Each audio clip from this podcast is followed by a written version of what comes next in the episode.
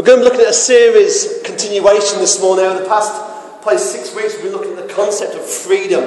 That as a church, God desires for us not to be hemmed in or squashed or restricted, but to be free. And we'll unpack a, a, a probably difficult subject this morning, but I think it's a vital and essential subject as we look at being free in Christ. Uh, on the screen, you have the word habit. We're going to be looking this morning at habits. This poor guy on the screen is biting his nails. Some people chew gum. Some people do other things. The thing is, all of us, at some point in our lives, have had, have, have had habits in our lives that have restricted us from being the men and women that God intended us to be. So when you have a habit, you can work, work really hard. Press the button, Jonathan. You can work really hard. Now, just once. That's sport everything that has. Okay. You can work really hard, but you've still got a bit left. You can get advice and get annoyed by the pastors, but you can still have a bit left. You can beat yourself up about how bad you are, and you can bully yourself into submission, and take away the B, but it's still left. It's not until you take away the I that you see the cross. So money, so money. It's not until the I is took away and we say, God, I'm putting myself to death, that we can see the power of the cross in our lives. And maybe today you've been struggling with a habit for years and years and years, but never ever managed to get free. See, some habits can be broken for the rest of your lives. But some habits are a battle for the rest of your lives. I'll say that again. Some habits can be broken for the rest of your life, but other habits can be a battle for the rest of your life. When I was 17 years old, I was sat in a public house in Grantham called the Black Dog. I was drinking my pint of Bateman's Mild, as I do, did. And I'd just been to the cigarette vending machine and bought myself 17 B&H, which for those who are uninitiated, that's Benson, Benson Hedges cigarettes. It was a vending machine, so I only got 17 cigarettes, not 20 cigarettes for my £2, whatever it was. And as I lit up my first cigarette, I just become a Christian about two weeks beforehand. As I lit up my first cigarette, I heard the voice of God speaking to my heart. And he said, Adrian, I don't want you to smoke. It didn't say to me, Thou shalt not smoke. It wasn't the chastisement of an angry God, it was the compassionate plea of a loving Father. And the God we serve is not angry, wanting to beat us up over our failures and our mistakes. He's a compassionate Father who longs to heal us and to restore us and to make us whole. And I said to God, God, I've tried to give up. I've done herbal cigarettes. Not dodgy ones, just normal herbal cigarettes.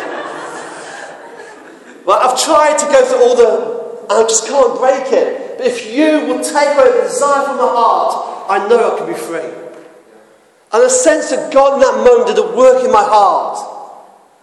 And I gave the 16 remaining cigarettes to my friend Keith. I said, Here you are, Keith. He said, What's these for? I said, I'm a non smoker. And in a moment, the power of nicotine broke over my life. Now, some of us, it happens in the moment, others, it happens over a period of years. And it's a constant battle. But in both situations, God is able to help us and sustain us through the things that we face. In Hebrews chapter 12, verse 4, it says this In your struggle against sin, you have not yet resisted to the point of shedding your blood. The imagery is taken from Jesus in the Garden of Gethsemane, where he sweats drops of blood and says, God, I don't want to go through this thing. I can't face the cross. Yet it says, Yet, Father, not my will but do, be done, but yours. Sometimes what we want, our desires, our cravings, our longings, our needs, have to be put in submission to Christ. It's not about what we want, and sometimes we have to learn to die to ourselves that we may live for Him. This morning, I don't want to focus on external habits like chewing gum or smoking or picking your nose. I don't want, to talk, don't look at those issues this morning, although I could, but I won't. I want to focus on the hidden issues in our lives See, we've got many sins that are visible to everybody, and you can list mine, I'm sure. But inside our hearts, with things that we've buried, we've hidden, we've tried to cover over, and God wants to heal those things in our hearts. Not condemn us, not blame us, but to heal us. See, the devil loves to keep things a secret. But when we bring these things to the light, the light itself brings a healing power to change the situation. If you've got your Bibles, if you want to look at a passage in Joshua chapter 7, verses 2 to 26. Manny, can you pass me a Bible, please? I have left it on the front row. That's terrible. Okay, Joshua chapter 7. It's a great story. It's quite a long passage, but I'll just read it quickly if you want to follow it. It's Joshua chapter 7, verse 2 through to 26. Now Joshua sent men from Jericho to Ai, which is near Beth Aven, to the east of Bethel, and told them, Go up and spy out the region. So the men went up and spied out Ai. When they returned to Joshua, they said, Not all the people will have to go up against Ai. Send just two or three thousand to take it, and do not weary the rest of the people, for only a few men are there. So about 3,000 men went up, but they were routed or routed by the men of Ai, who killed about 36 of them. They chased the Israelites from the city gate as far as the stone quarries and struck them down on the slopes. At this, the hearts of the people melted and became like water. Then Joshua tore his clothes and fell down with his face to the ground before the ark of the Lord, remaining there until evening. The elders of Israel did the same and sprinkled dust on their heads. And Joshua said, Ah, sovereign Lord, why did you ever bring this people across the Jordan? to deliver us into the hands of the Amorites to destroy us. If only we had been content to stay on the other side of the Jordan. O Lord, what can I say?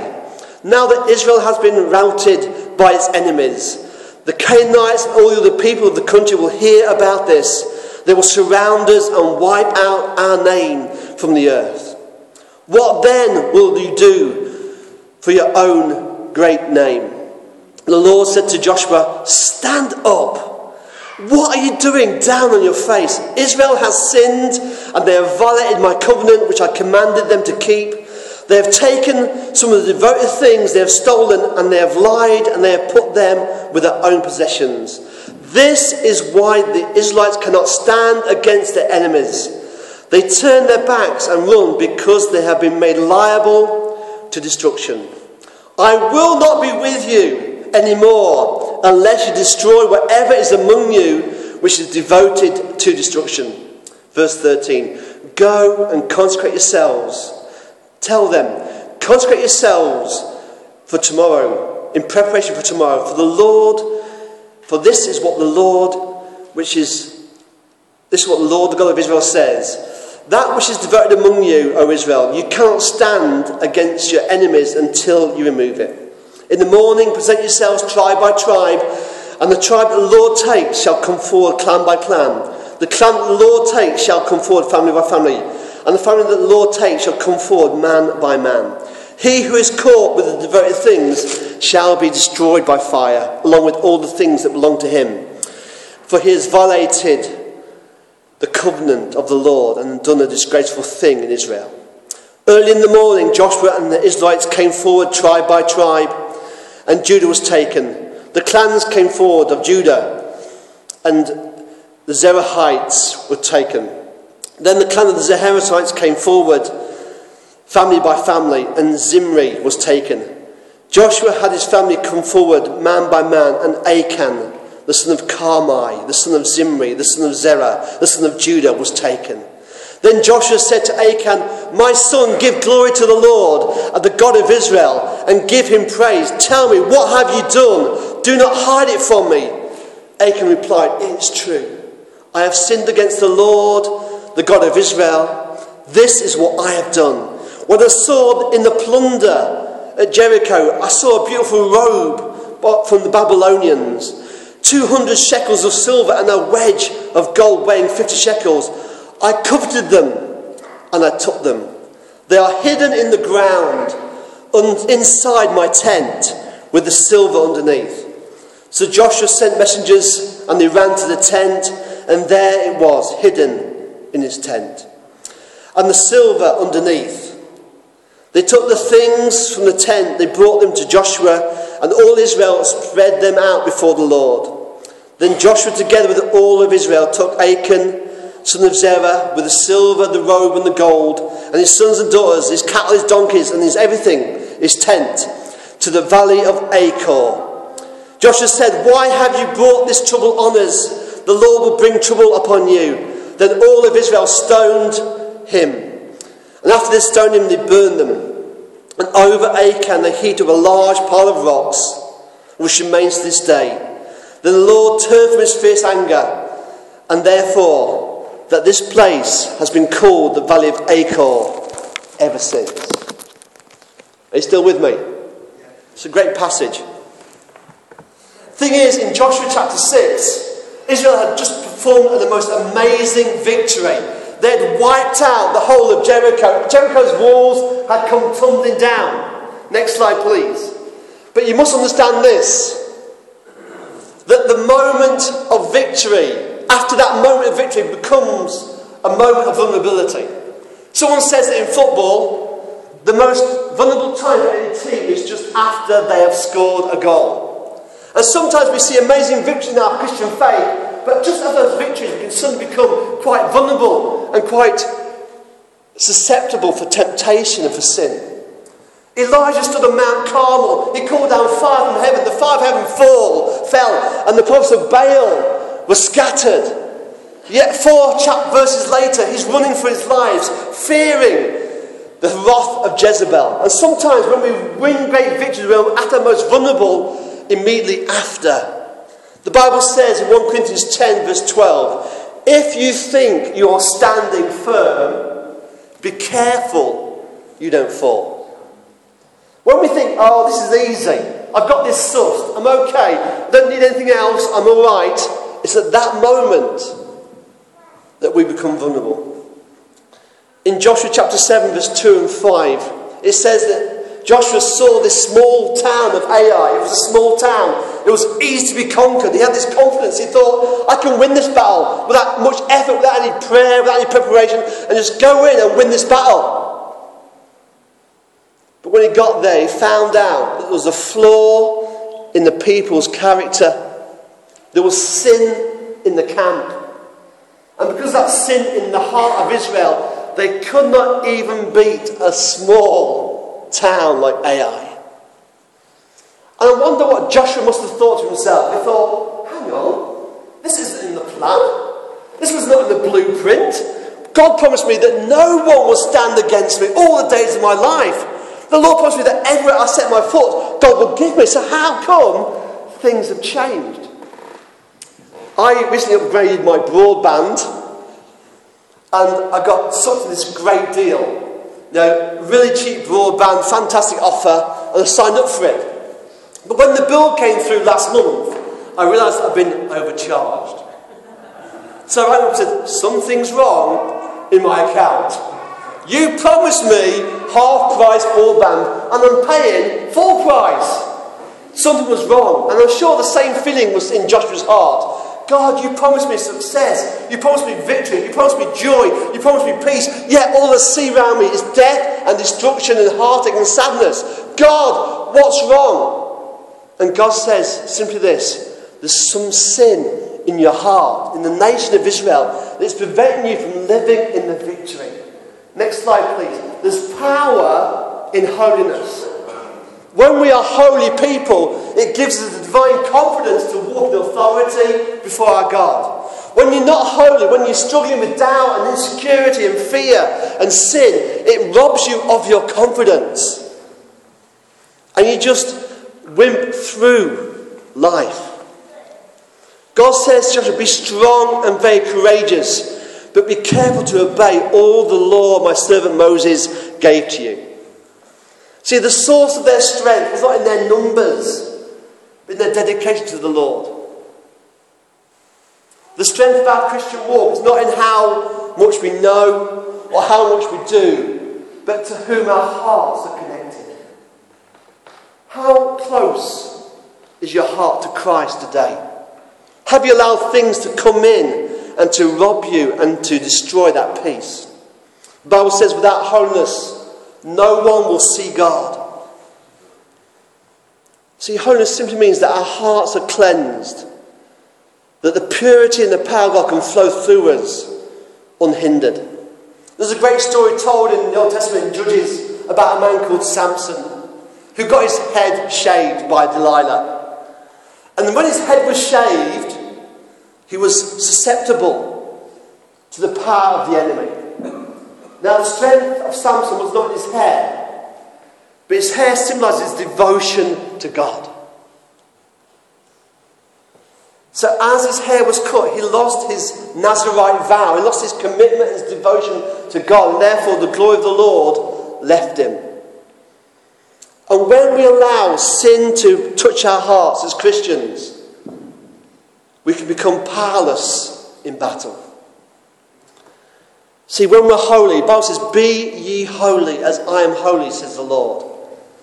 Being holy gives us a capacity to carry the power and the presence and the purposes of God into our world.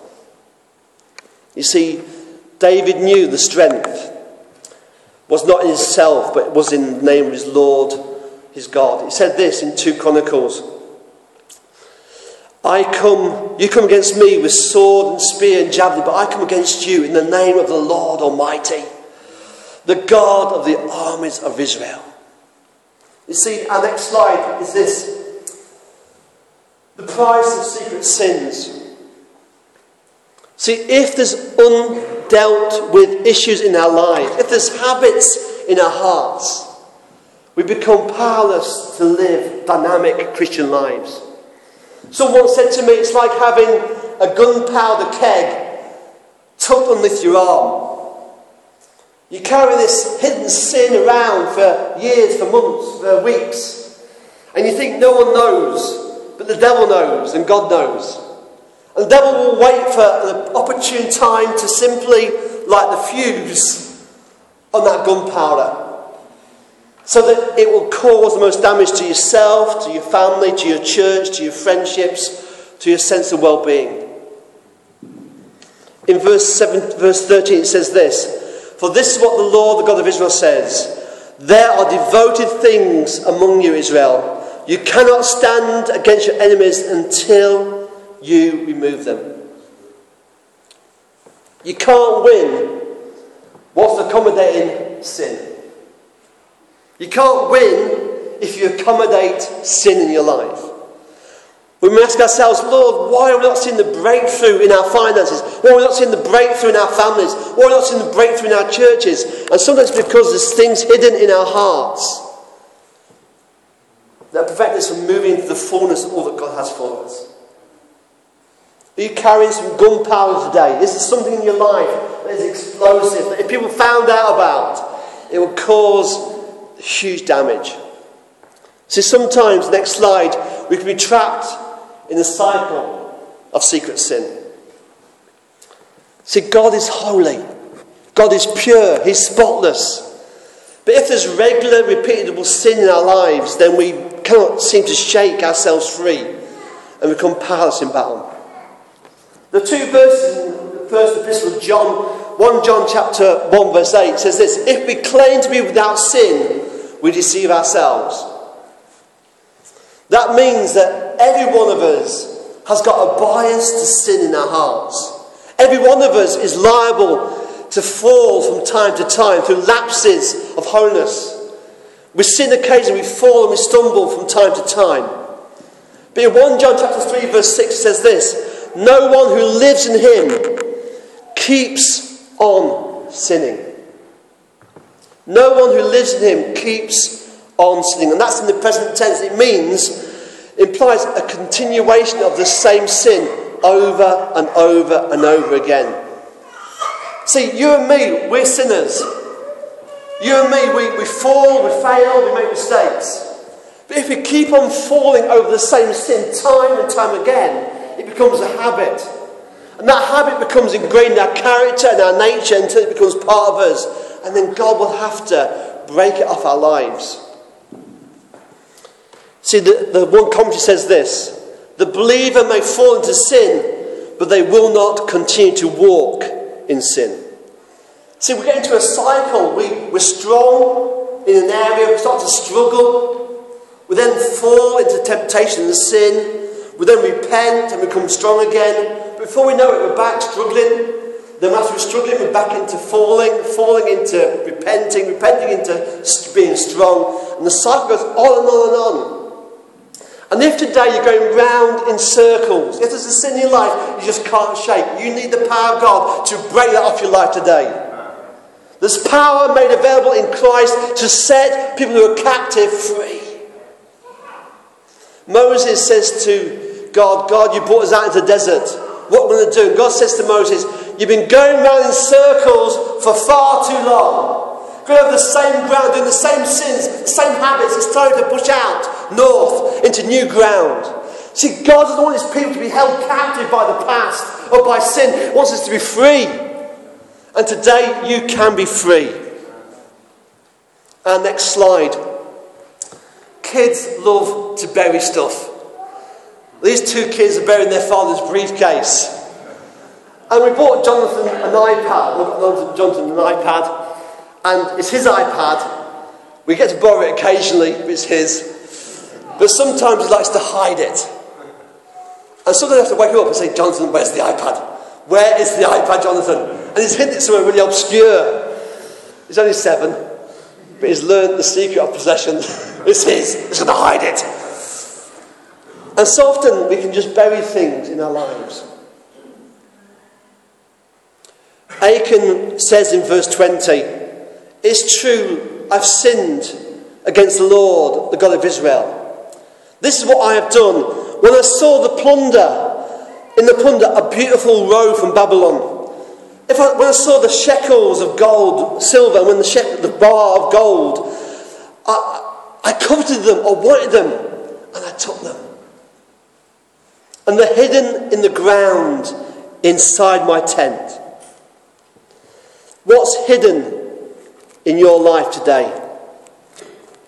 There are two areas of our secret lives that God wants to expose this morning. There's the inner hostility that we touched upon during communion. Are you harbouring bitterness today? Are you harbouring envy? Do you suffer from temper tantrums? Road rage? Is there unforgiveness in your heart? These things aren't visible, they lie buried in our hearts.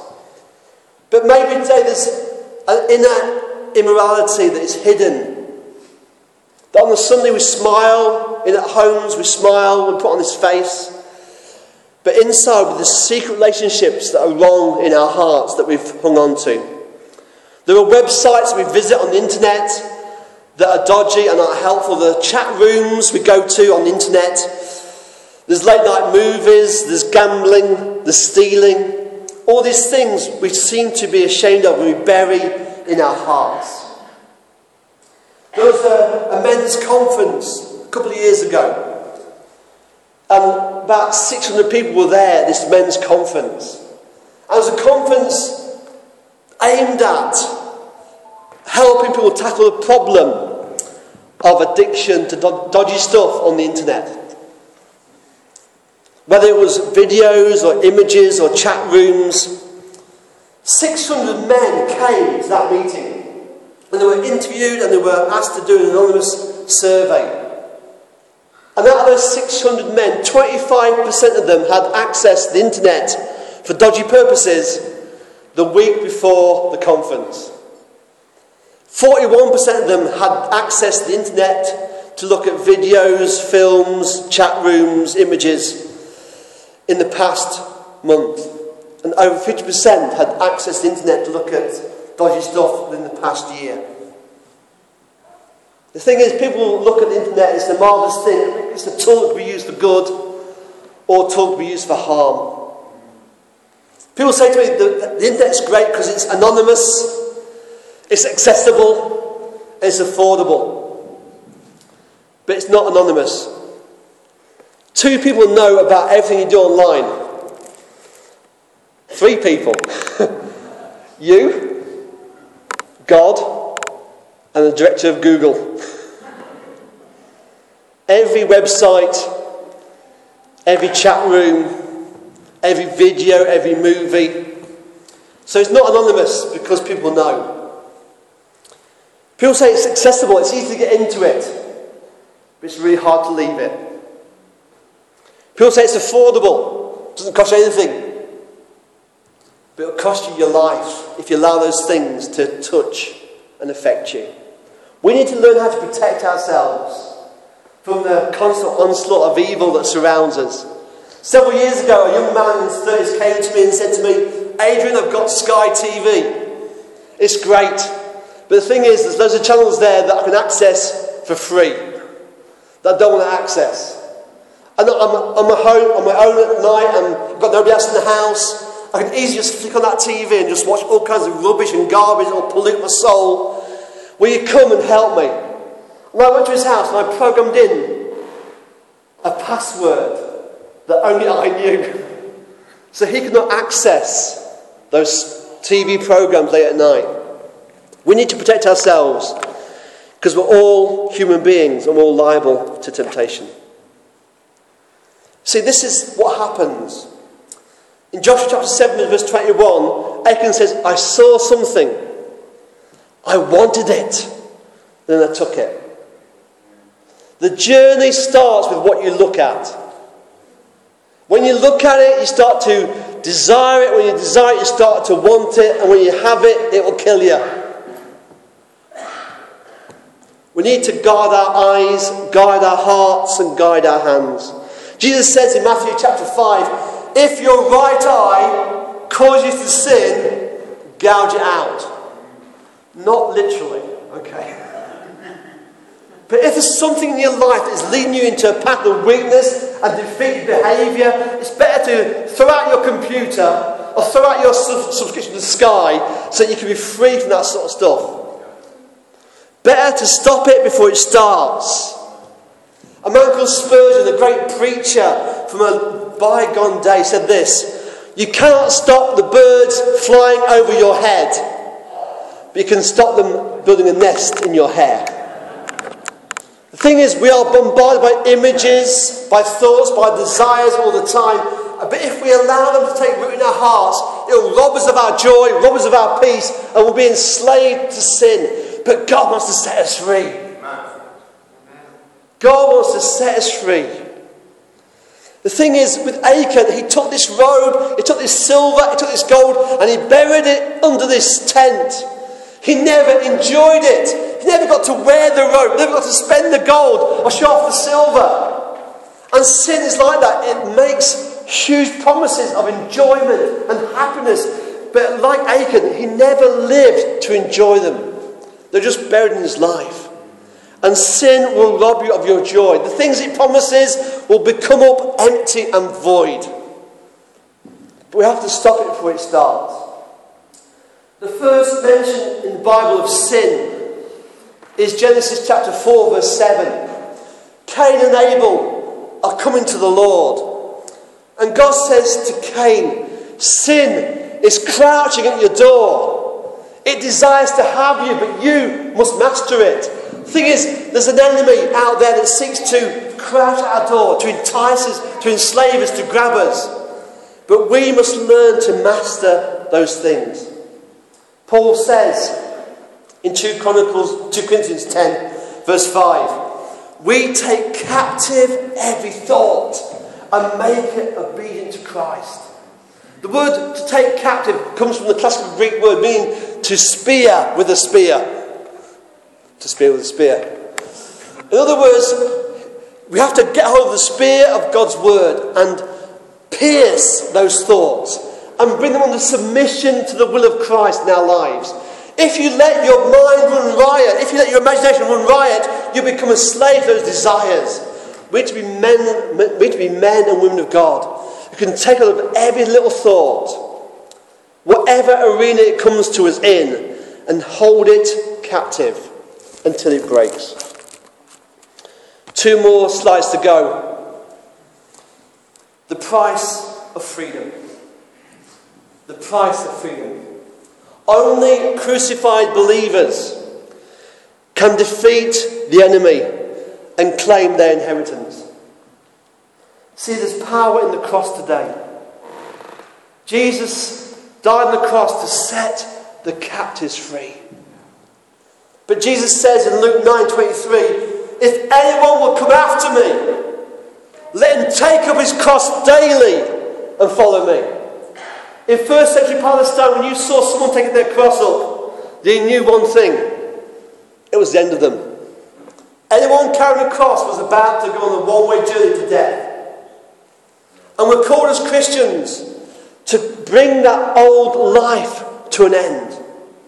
The Israelites took Achan outside the camp to the valley of Achor, and there they put him to death. And here's a graphic picture of what we, what we need to do if we're going to be free from those habits and sins in our lives. We need to put the I to death. The selfish part of you and me has to die. Colossians chapter 3 says this Put to death, therefore, whatever belongs to your earthly nature sexual immorality, impurity, lust, ill desires, and greed. Put them to death. Paul says in Romans 8 13, if by the Spirit you put to death the misdeeds of the body, you shall live. And Paul says in Galatians 2:20, I have been crucified with Christ. It's no longer I that live, but Christ that lives in me. There's part of you, there's part of me that has to die. And if it dies, we'll be free from sin. But if it stays alive, we'll always be susceptible to sin. Jesus says, The devil has no hold over me. And when we place our lives in Christ's hands, when we submit ourselves to Him, the devil can have no power over our lives. In Joshua 7, verse 13, Joshua says, consecrate yourself. Consecrate yourself in preparation for tomorrow. The word consecrate means to set yourself aside. I used to watch that stuff, but now I don't. I used to go to that place, but now I don't. I used to go gambling, but now I don't. I used to go smoking, but now I don't. We have to move and give ourselves distance from sin choose to set yourself apart for God. Leave the old man behind. Put to death the past so you can be free from these things that grip your heart. See, the Greek word for self control, it comes from two words, enkratos, meaning to be in power or in charge. We need to be in charge of ourselves. Self control is being in mastery, in control, being able to curb or restrain our own self. How can we ever serve God if we can't control ourselves? See, we need to learn to get a grip of ourselves, to get a handle on our emotions. Sometimes we are led by how we feel. We go up and down according to the weather football results or the things we've had for tea the night before. But we need to be people who are given over to God. Thayer, the great commentator of the Old Testament, says this Self control is the virtue of one who masters his desires and passions, and especially his sensual appetites. Self control is the virtue of one who masters his desires and passions, and especially his sensual appetites. So, my last point this morning before we come to a close. Who's ever seen The Truman Show? Great movie.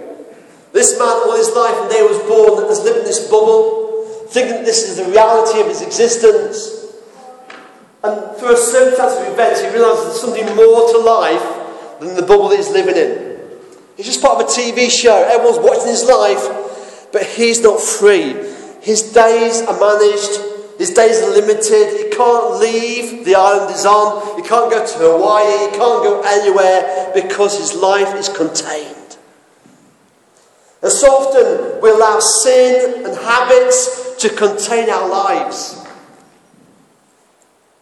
But God wants to set us free. And the last scene in this great film, The Truman Show, he sails to the edge of his world and bumps into the wall, climbs the stairs, and goes out through the door. Today is the day for you to go out through the door of limitation, of sin, of addiction, of fear, of slavery, and to be free. God's heart is for us to be free. And this is the great truth I want to share as we close. Achan was took out of the camp to a place called the Valley of Achor. The word Achor means trouble, failure, disaster, moral failure. But if you want to turn your Bibles to Hosea chapter 2, verse 15, this great sentence, this one verse from Hosea chapter 2, verse 15, and it says, I will give her back her vineyards and I will make the valley of Achor a door of hope. There she will sing as in the days of her youth, as in the days when she came up out of Egypt. God is able to make the valley of failure, the valley of Achor, the valley of disappointment, the valley of moral sin, into a door of hope. You have to stay in the valley of Achor. You don't have to stay in disgrace or shame or trouble because God opens the door of hope for you. You say, Adrian, I've been going around cycles for years and years and years. There's just no way I'm going to be free. Today there's hope. Someone once said you can live 40 days without food. You can live three days without water. You can live eight minutes without oxygen, but you cannot live one second without hope. And today there's hope. And that hope is found in the name of Jesus. And He's able to set you free from everything that hinders you and holds you back. You're not destined for the cage, you're destined for the skies. It's time to unfurl our wings and to fly to the things that God has called us into. The thing is, we allow these habits, these addictions to grab hold of our hearts. But, I, but Hosea promises three things. Hosea chapter 2:15 says, "I will give you back the vineyards." Do you feel your life is barren? Do you feel your life is dry? Do you feel there's no fruit in your life? Today, God can give you back fruitfulness. Joel chapter 2, verse 25 says this I will repay you for the years that the locust has stolen.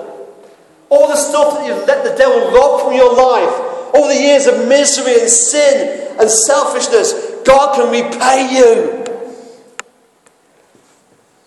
There is hope.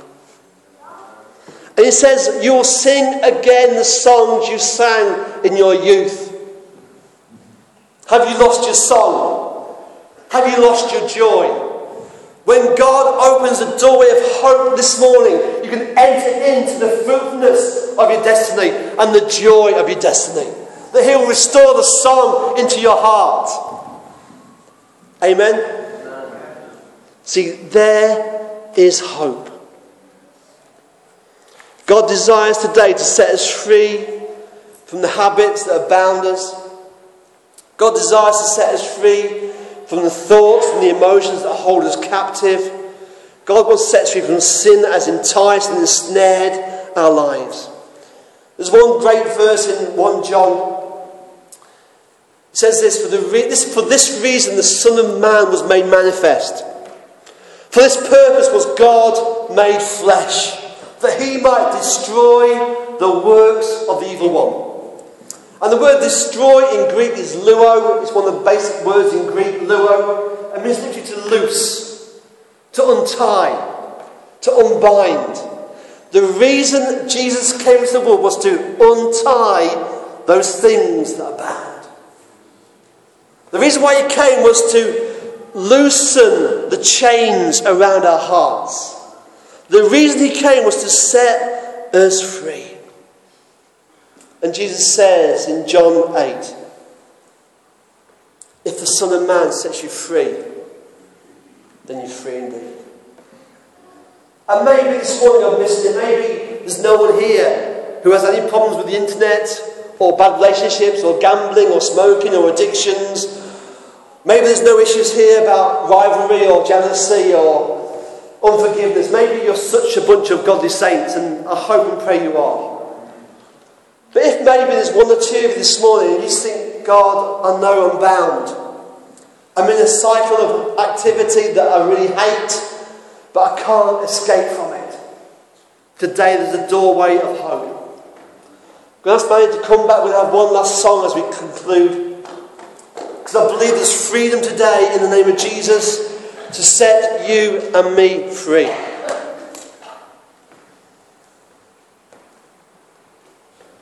In a moment, I'm going to ask those who feel they're trapped in sin to stand to the feet.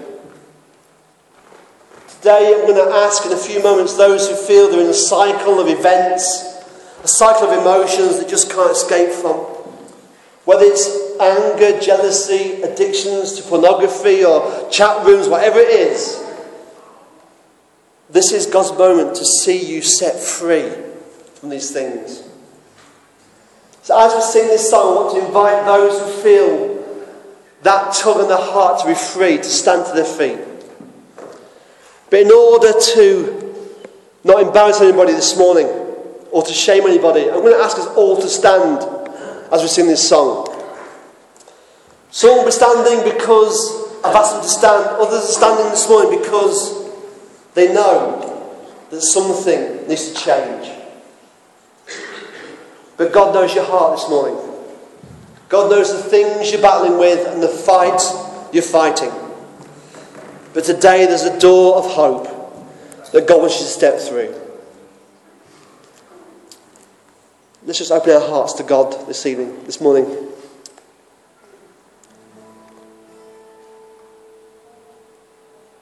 There is hope. There is freedom. There's forgiveness.